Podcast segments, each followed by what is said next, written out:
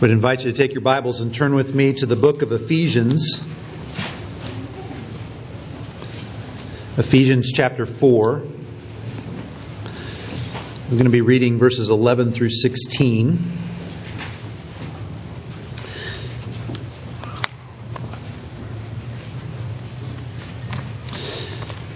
Before I read the Ephesians passage, I'm also going to read to you from Matthew chapter twenty-eight. You don't need to turn there. You can just listen as I read to you the very well-known words of Jesus that we've been considering over the last few weeks about the Great Commission. In Matthew, we read that as the eleven disciples went to Galilee to the mountain to which Jesus had directed them, and when they saw him, they worshipped him, but some doubted. And Jesus came and said to them, "All authority in heaven and on earth has been given to me. Go therefore and make disciples of all nations, baptizing them in the name of the Father and of the Son and of the Holy Spirit, teaching them to observe all that I have commanded you. And behold, I am with you always to the end of the age." Then Ephesians chapter four, verses eleven through sixteen.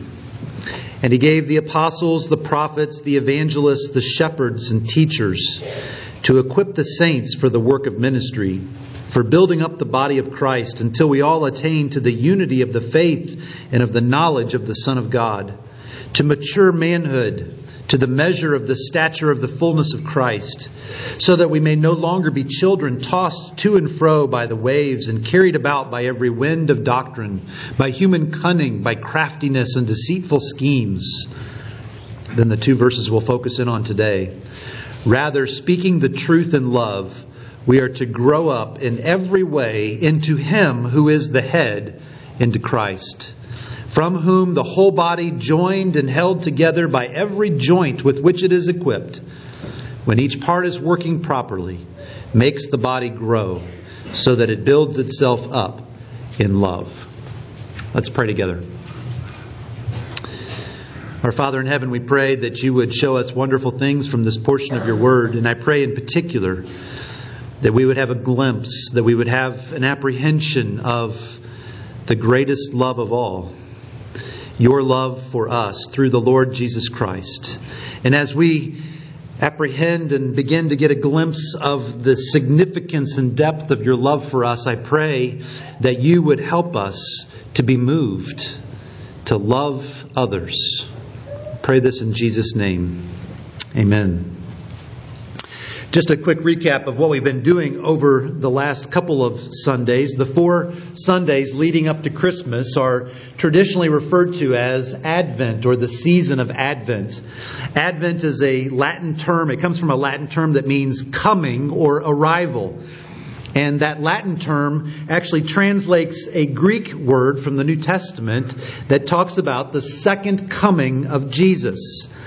And the season of Advent, these four Sundays before Christmas, is traditionally been used as a time to help God's people to reflect on the first Advent, the first coming of Jesus, and how we are to prepare and get ready for His second Advent, His second coming.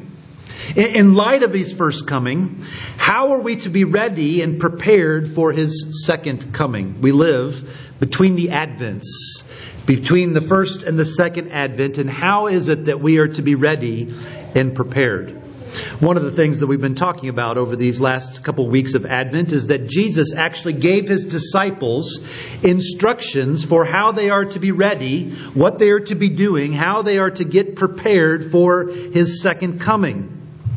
We often refer to that command that He gives His disciples as the Great Commission.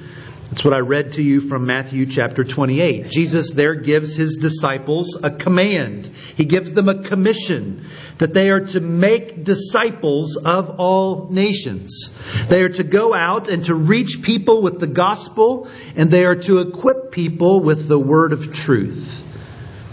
And because Jesus knows that His disciples often hesitate in that massive commission that He gives to us, we looked a couple weeks ago about the fact that Jesus also gave His disciples motivation so that we wouldn't hesitate. He tells them that as we go out to make disciples of the nations, we go out with the power, with the authority of Jesus Himself, and not only with His power and authority, but also with Jesus Himself, with His very presence as He goes with us.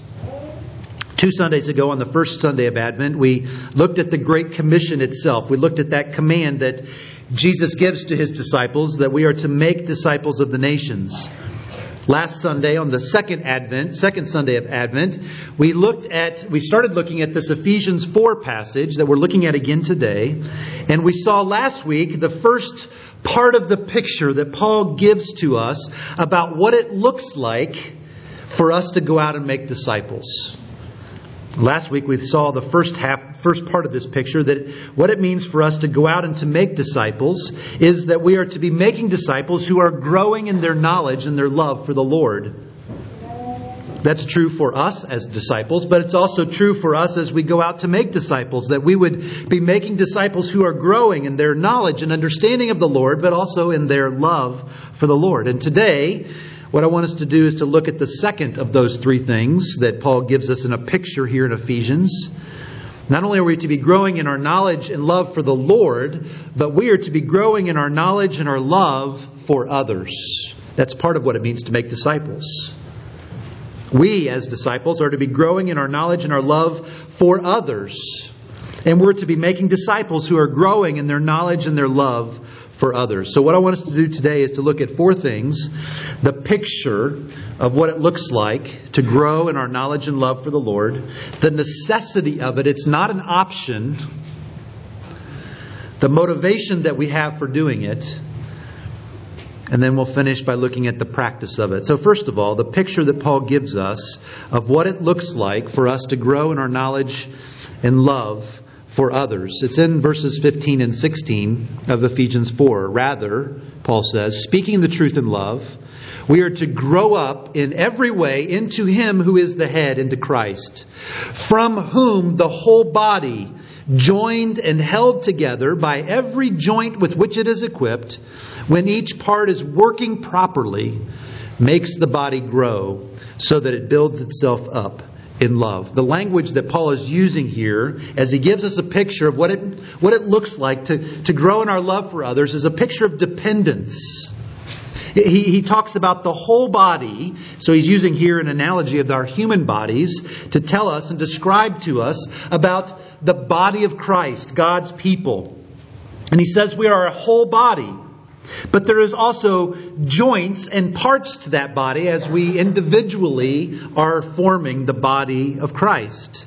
And notice what he talks about here. It's, it's a sense of dependence upon one another, that as we work together, as we rely on one another, as we serve one another, we help one another to grow. As dependent parts rely upon one another and work together, he says here in the passage, we, it makes the body to grow in love. Every individual has a part to play. We are to be loving one another, serving one another, and as we do that, the body, that is us, God's people, grow and mature. And notice it's a dependence not just so that we will grow, but it's also a dependence so that we can work properly. Held together by every joint with which it is equipped, when each part is working properly, Paul says. We depend on one another to, to each play the role and the part that God gives us in the family of God, to do the work that He's called us to do. And as all the parts are working together properly, the body grows and builds itself up in love. In other words, we are deficient when we aren't working together as God intended us to work. I'm not going to take the time now to read to you from First Corinthians chapter twelve. But I would commend it to you. Perhaps this afternoon you can open the Bible and read from First Corinthians twelve, where Paul, speaking to a different church, uses very similar language as he's speaking here. He, he uses the analogy of the human body there, and he talks about specific body parts, the noses and the feet and the hands. And it's this picture of each of us individually. We, we have a part and a role to play, just like our own bodies have various parts to them. And we need all of those parts to be working together. They're dependent upon one another. Uh, if not, then we'll run into walls and doors. We won't smell a fire that's breaking out in our house. We might stub our toe on something if our body parts aren't working in sync to one another. And that's the same picture that Paul's giving us here of what it partly looks like to love others, is that we are depending upon one another to grow and to work properly. But that's only part of the picture that he gives us here of depending on one another. That's part of what it means to grow in our love for each other, is to grow in our dependence upon one another. But the other part of the picture he gives us is in verse fifteen. Rather, we are to be speaking the truth in love. Another part of the picture of what it looks like to be growing in our knowledge and our love for others is that we are speaking truth in love. Speaking truth, Paul says.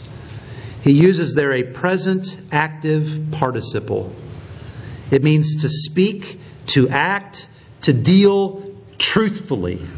It's an ongoing activity. Some of the translations turn the word truth into a verb, that we are to be truthing to one another. It's a good translation of, of what Paul is speaking about here.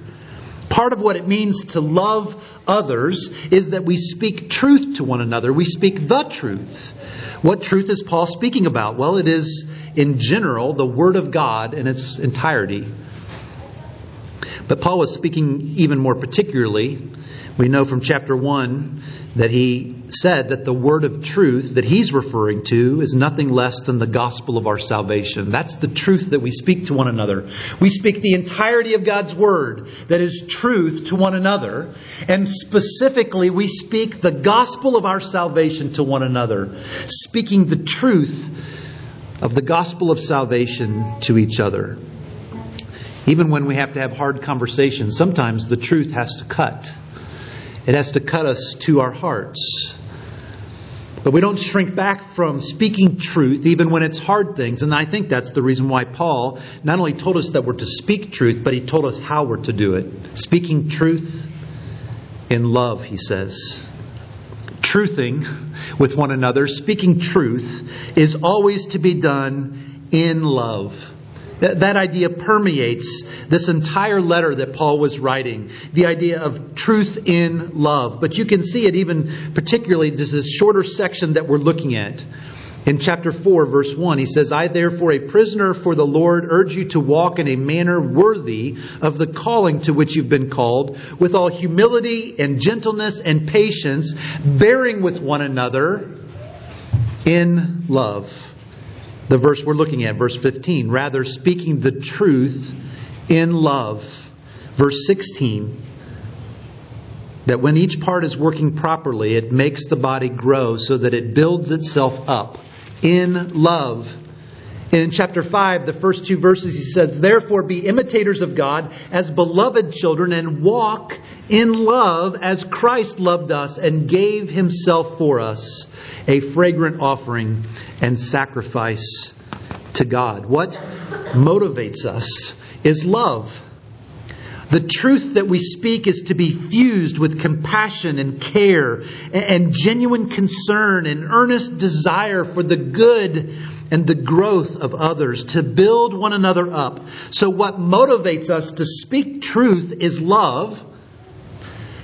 But love is also to characterize how we speak to one another. It's not only what moves us to speak truth, it actually characterizes how we speak. One author, uh, thinking about the idea of truth in love, wrote this. Love without truth is sentimentality. It supports and affirms us, but keeps us in denial about our flaws. Truth without love is harshness. It gives us information, but in such a way that we cannot really hear it. God's saving love in Christ, however, is marked by both radical truthfulness about who we are and yet also radical unconditional commitment to us. The merciful commitment strengthens us to see the truth about ourselves and to repent. The conviction and repentance moves us to cling to and rest in God's mercy and grace and love. Here is the picture that Paul is giving to us of making disciples who are growing in their knowledge and their love for others. It is depending upon one another more and more, working together to help one another, to grow and to mature and to be built up. It is speaking the truth of the Word of God, and in particular, the gospel of our salvation to one another, that is both motivated by love and characterized by love. That's the picture that Paul gives us of what it looks like to be growing in our knowledge and our love for others.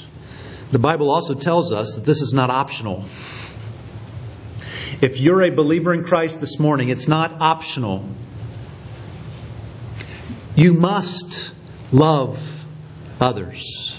If you still have your Bibles open, you can turn with me to First John chapter four. If you're not sure where that is, if you have your Bible open to the passage we're looking at in Ephesians, if you just go right several books, you'll come to First John, almost to the end of the Bible. If you get to Revelation, you went just a little bit too far. First John chapter four. We used part of this passage for our scripture reading earlier in the service. John speaking says, "Beloved, let us love one another, for love is from God." First John four, verse seven. "And whoever loves has been born of God and knows God. Anyone who does not love does not know God, because God is love." And then down in verses twenty and twenty-one. "If anyone says that I love God and hates his brother, he is a liar. For he who does not love his brother whom he has seen cannot love God whom he has not seen. And this commandment we have from him: whoever loves God must also love his brother." John says that if you don't love others, then you don't know God. He said that if you don't love others, you can't say that you love God. Don't need to spend a whole lot of time on this because it's so clear. The vertical love that we have for the Lord necessarily means that we are to have a horizontal love for others. It's how that we know that our love for the Lord is genuine and legitimate.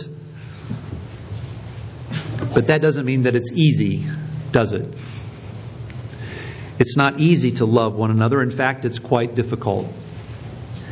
The lead singer for the rock group U two, Bono, arguably one of the world's greatest and famous rock stars, uh, had a book that put, was put out in two thousand five where he and a journalist sat down and had a question and answer session over all kinds of topics. Uh, and they put all of those questions and answers into the book.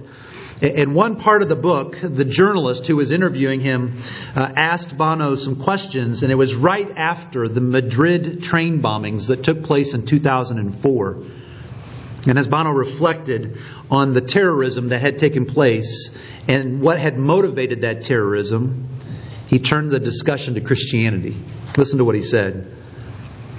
"My understanding of the Scriptures has been made simple by the person of Christ. Christ teaches that God is love. What does that mean? What it means for me, a study of the life of Christ.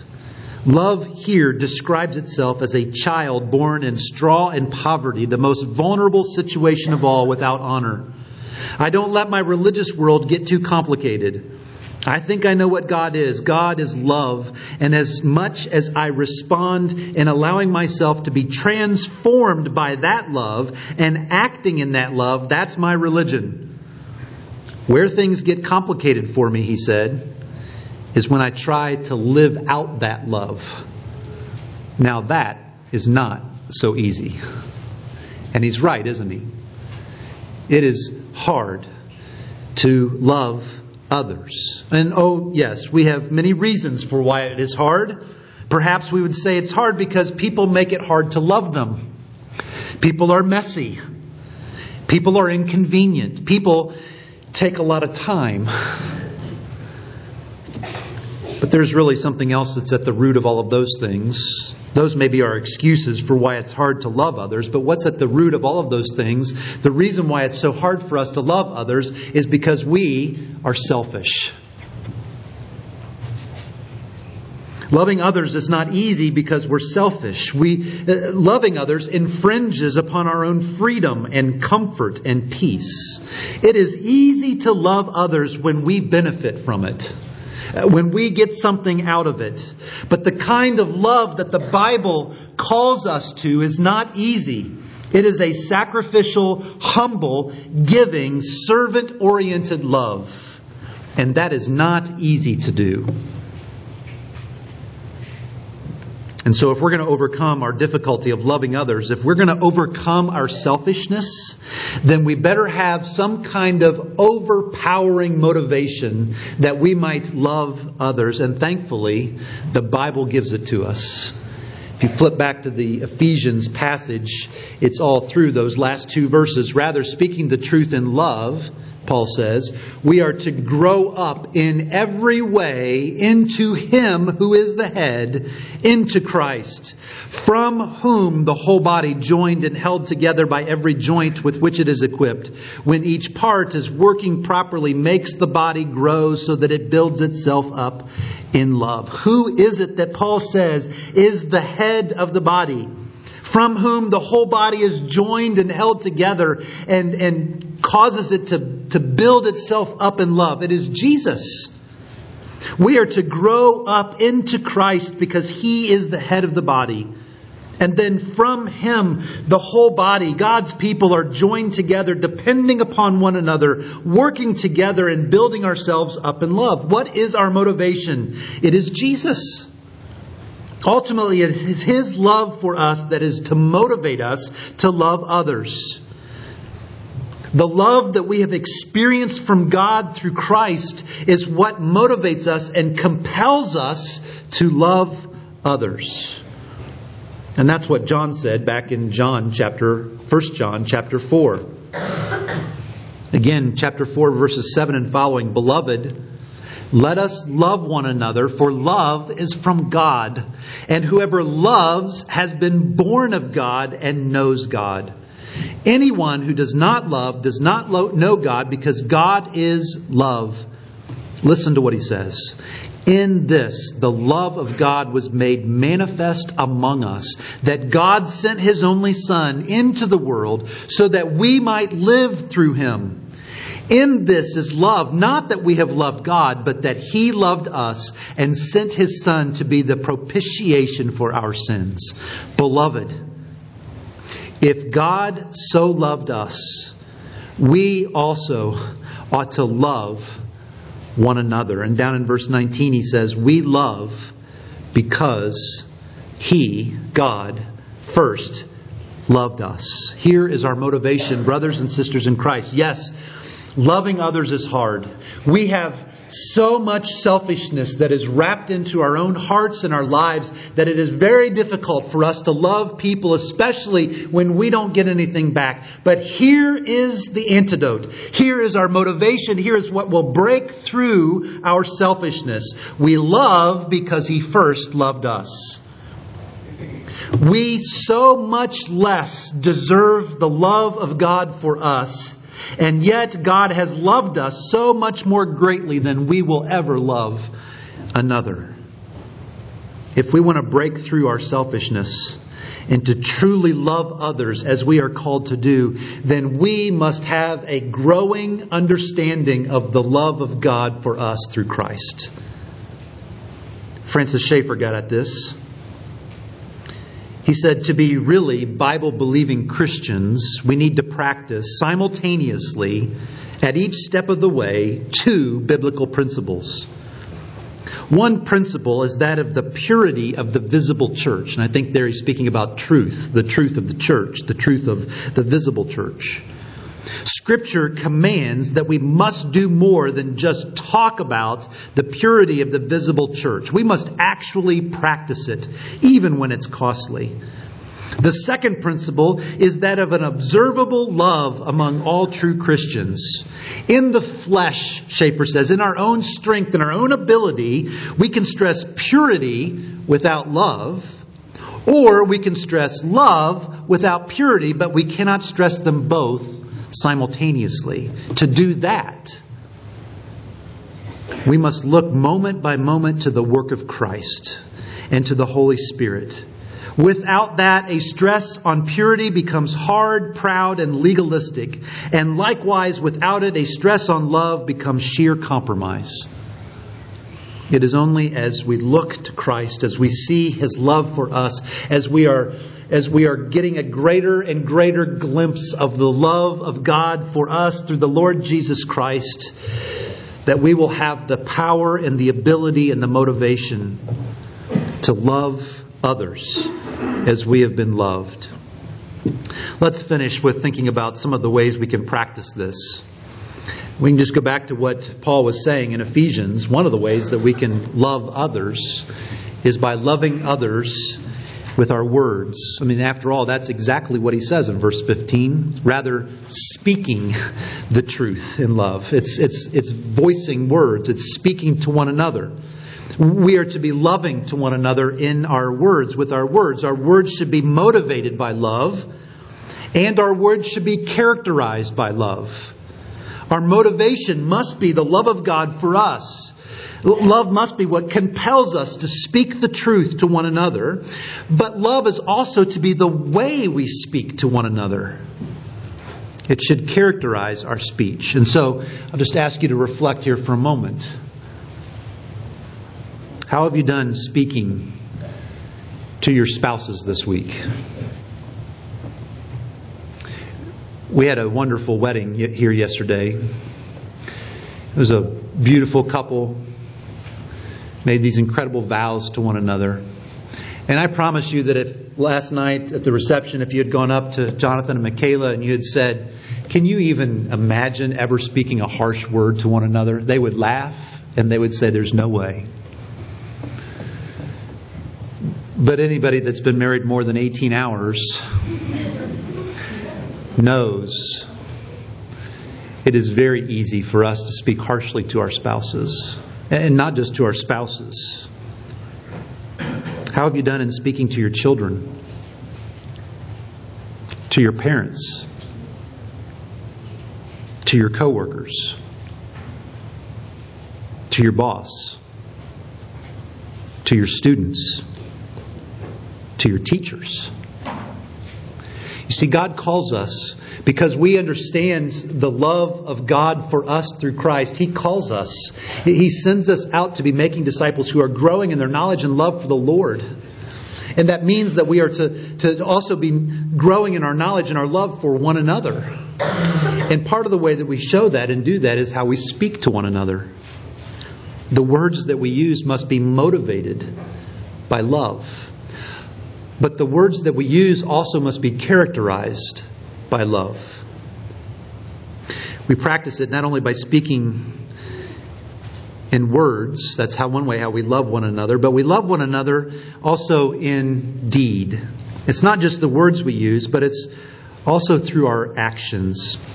In the passage right before the one that I read to you in First John four, John speaking in First John three says, "By this we know love, that He laid down His life for us, and we ought to lay down our lives for the brothers. But if anyone has the world's goods and sees his brother in need and yet closes his heart against him, how does God's love abide in him? Little children, let us not love in word or talk, but in deed and in truth." We're called not only to love others with our words, we're called to love others in our actions. John says that we are to be ready to lay down our lives for one another. Maybe literally, but at least figuratively, that we would be willing to give our lives over in service to one another. That we would not close our hearts, John says, to those who are in need, but that we would lovingly give the world's goods to those who are in need. That we would love in deed and action, and not just with our words. So, I'll ask you to reflect again. How are you doing in how you are treating others? Not just speaking to them, but how you're treating to them. Your spouses, your children, your coworkers, your bosses, your students, your teachers, and your parents. You are to love them not only in how you speak to them, but how you treat them and how you act. A third way we can practice loving others is by loving others with our time. Genuinely loving others takes time. Again, this is where the gospel has to break through our selfishness. Loving others is not always convenient. It can be very time consuming. But the church throughout its history, and especially the early church, we saw this last week in Acts chapter two, that the early church emphasized what they called the fellowship. It was spending time together in community and fellowship with God's people. Spending time with one another. So what are some things that we can do with our time to help us love others better? Well, we can be gathering together in smaller gatherings of God's people, small groups, spending time getting to know one another, spending time listening to one another, spending time praying for one another and serving one another. We can open our homes to others. We can invite people in, not worrying about how messy our houses might be. We can volunteer our time, something like Family Promise or the New Life uh, services. Maybe go down to Salvation Army and serve a meal, or even just serving in the nursery here at Trinity. Those are all ways that we give of our time in loving others. And lastly, we can practice loving others with our words and with our deeds, with our time. And the last thing that I have for you there on your outlines is in absorption. Now, what in the world do I mean by that? To love others, to love others well, means that there come times when we have to be willing to absorb the pain and disappointment and difficult things that others are going through. Sometimes what that will look like will be absorbing pain with others. As our brothers and sisters in Christ, as our neighbors are going through difficult things and experiencing disappointments and, and experiencing pain, that we actually be with them and that we help absorb some of those things that they're going through. That's one way we can express our love to them. But it's not just a occasionally and on, on whatever occasion God gives us, absorbing pain with others. Sometimes God may call us to absorb pain from others. To truly love others, we may be called to absorb things that are said to us that are difficult and hard and even hurtful. Now, I'm not suggesting to you this morning that we just let people walk all over us or that we never address the hurtful and untrue things that might be said. I'm not suggesting that it's okay for people to say hurtful things to us and that there aren't sometimes uh, times for us to push back on those things. But there is something about what Jesus says about turning the other cheek and praying for those who persecute us that involves this idea of absorbing as an expression of our love rather than lashing out.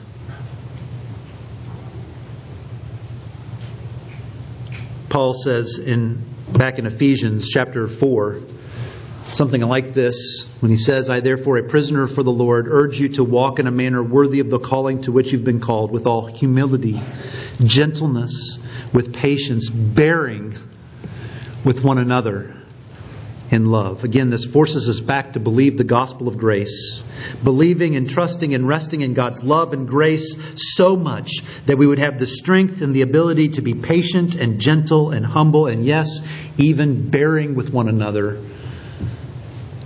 in love. Let me finish by just summarizing where we are so far in this study during this time of Advent. We are God's people who are waiting uh, for the second advent of our Lord. And as we reflect on His first coming and His first advent, and as we're waiting for His second advent, we remember that Jesus gave us a commission, that we are to be His people making disciples of the nations. And Paul gives us a picture of what that looks like in Ephesians four. Part of what it looks like is that we're growing in our knowledge and our love for the Lord, a vertical love. But that vertical love necessarily pushes us out horizontally to be loving and growing in our knowledge and love for one another. Paul describes what that looks like. It means depending upon one another, working together, helping one another to grow and to mature, to speak the truth in love to one another. And the Bible reminds us that it's not optional. It's a necessity. We don't know God. We don't love God if we don't love others. And thankfully, the Bible gives us a powerful motivation. We love because Jesus first loved us. And as we meditate on that, and as it sinks more deeply and deeply into our hearts and our minds, it empowers us to go out and to love others in our words, in our actions, in our time. And yes, even when we're called to, by absorbing difficult things with others and from others. Let's pray together.